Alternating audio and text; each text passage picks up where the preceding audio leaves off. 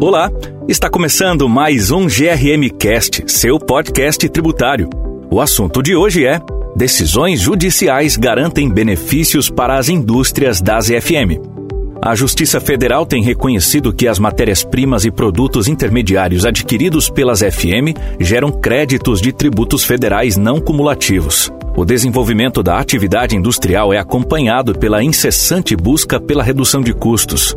Um dos principais encargos financeiros suportados pelas empresas reside na carga tributária. A carga tributária brasileira é constantemente classificada, com razão ou não, como uma das mais onerosas do planeta. A busca pela redução da carga tributária, portanto, deve fazer parte da ordem do dia das indústrias. Nesse contexto, muitas empresas estão nas FM justamente em razão dos benefícios tributários oferecidos pela região, como forma de redução dos custos tributários da sua atividade e aumento da competitividade dos produtos fabricados aqui no Brasil. É imprescindível que essas empresas, já tão oneradas pela distância a que a Amazônia se encontra dos demais centros consumidores do país, estejam atentas a todos os benefícios tributários que as FM oferece e que acompanhem o desenvolvimento de discussões judiciais que possam assegurar novos incentivos, além daqueles já previstos expressamente na legislação. Não é demais lembrar que até 2014, muitas empresas comerciais pagavam PIS e COFINS sobre a receita obtida nas vendas internas realizadas dentro das FM.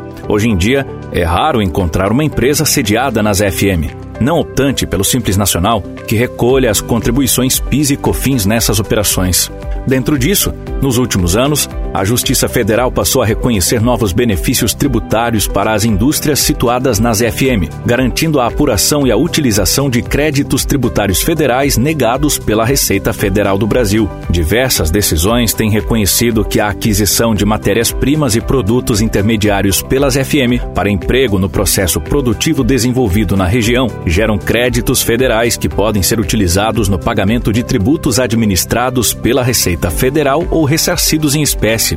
O entendimento aplicado nessas decisões reconhece que a aquisição isenta desses produtos não impede a apropriação e a utilização de créditos decorrentes da não cumulatividade tributária.